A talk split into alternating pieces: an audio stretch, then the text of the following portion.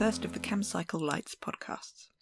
I am Hester Wells, and I'm on my own this week, so I'll be doing a shorter podcast on the history and use of contraflow cycling in Cambridge. Contraflow cycling is the more technical term for two way cycling in one way streets, which is a bit of a mouthful. That is, streets that are one way for motor vehicles but can be cycled in both directions. We have quite a lot of these in Cambridge, and there are still aims to convert most of the remaining one way streets to two way for cycling. Why would you want to do this? Well, it opens up more options for cycling, enabling more direct journeys, and especially journeys which avoid busy main roads. It means people who live on one way streets can start the journey from their front door in either direction. It makes cycling more convenient than driving for short journeys. In the context of road changes, it's a cheap way to make cycling easier. Cambridge has a lot of one way streets because many of the central roads are narrow, not only in the medieval city centre, but also in terraces of Victorian and earlier 20th century housing, which were designed pre motor vehicle. In these streets, there may be no room for two vehicles to pass each other, but there is space for motor vehicles and people cycling to pass. One of the earliest contraflow cycle lanes in the country was created in Downing Street in Cambridge in the early 1980s. Downing Street contains the new museum site and the Downing site, which between them house a large number of Cambridge University departments. The volume of cycling here is particularly high as students and employees head to study or work in the mornings. This lane is a simple solid white line, also known as a mandatory cycle lane. By the way, a mandatory cycle lane means the vehicles are not allowed to drive in it, not that people cycling are required to stay in it. The Contraflow cycle lane enables cycling from all directions to these sites easily.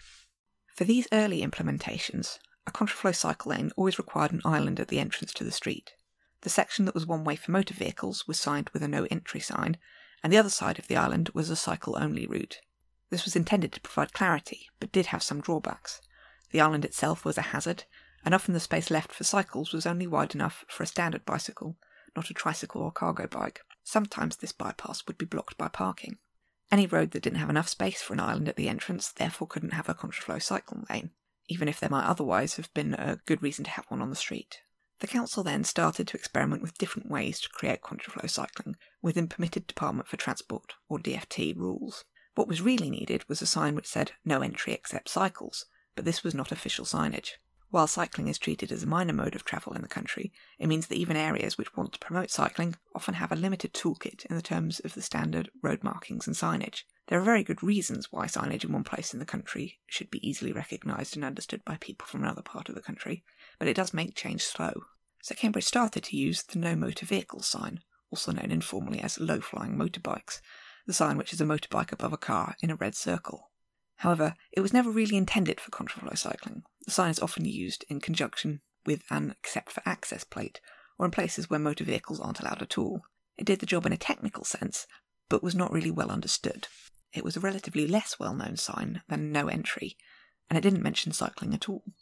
People did not realise that it deliberately allowed cycling, and as such, people sometimes behaved aggressively towards people cycling that they perceived to be breaking the law. In other places, drivers did not realise the meaning of the sign and drove the wrong way down the streets. In Cambridge today, you can still find this sign in some places, for example at the corner of King Street and Hobson Street. So, for a long time, various organisations around the country, including Cambridge Cycling Campaign, lobbied to allow the no entry except cycles signage.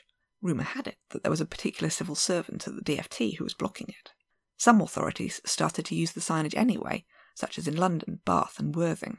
But without approval from the DFT, they were doing so at risk and could be unable to enforce rules against people who ignored it. It wasn't until 2010 that Cambridge was selected as one location permitted to trial no entry except cycle signage. Other locations for the trial included Brighton and Kensington and Chelsea. Following the trial, the DFT adopted it as permitted signage countrywide. Since then, Many more one way streets in Cambridge are now two way for cycling, as the signage makes it straightforward to introduce. More people are able to cycle easily and directly around Cambridge as a result of this signage. This is just one of the changes that has been made to the city to enable more people to choose cycling for everyday trips.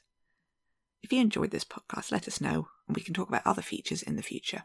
This is a podcast from Cambridge Cycling Campaign, a charity to enable more, better, and safer cycling in and around Cambridge, UK.